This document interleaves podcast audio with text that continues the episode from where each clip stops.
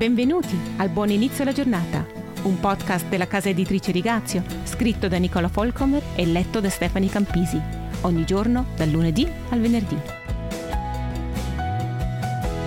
Non so se qualcuno ricorda ancora il successo cinematografico del 1995 1 più 1 fa 4 con le gemelle Olsen. Comunque, era uno dei miei film preferiti in assoluto da bambina e una scena mi è rimasta in testa ancora oggi. Clarisse, la fidanzata isterica che odia i bambini del padre di famiglia Roger, urla Sono felice, felice, felice. È così che sono quando sono felice. Ovviamente nessuno dei presenti crede che in questo drago ci sia anche solo una scintilla di vera gioia. Penso che a volte i non credenti guardino noi cristiani e pensino cose simili.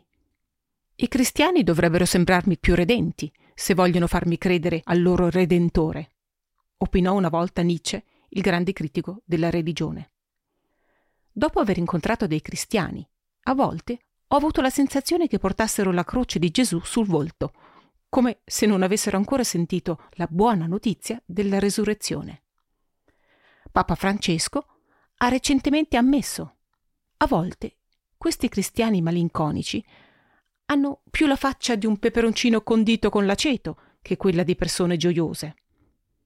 Eppure, la gioia dovrebbe far parte del frutto dello spirito, una caratteristica assolutamente presente in noi cristiani. Ora c'è chi ribadisce io sono una persona timida e riservata, ho difficoltà a mostrare la gioia. Persino Lutero, che lottava contro la depressione, arrivò alla conclusione i cristiani sono un popolo benedetto che si rallegra nel cuore e loda e palpita e danza e salta. Non esiste nessuna persona più felice di un cristiano timorato di Dio. Così, anche nell'oscura valle della sofferenza, una scintilla di gioia può brillare proprio dove razionalmente non c'è motivo di gioire. La scusa che la gioia dipende dalla personalità non regge più perché chi è collegato alla vera fonte della gioia non può fare a meno di gioire. Quindi anche la gioia non è un'emozione generata dall'uomo. Galati 5 parla della gioia come parte del frutto dello spirito, accessibile a tutti coloro che possiedono questo spirito. Quindi sta a noi verificare se questo spirito di gioia ha spazio in noi, oppure se siamo cristiani risocializzati e siamo cristiani solo su carta perché altrimenti il Signore ci sfiderebbe direttamente e chiaramente così tante volte ad essere gioiosi e a gioire se questo fosse possibile solo per un certo tipo di persona.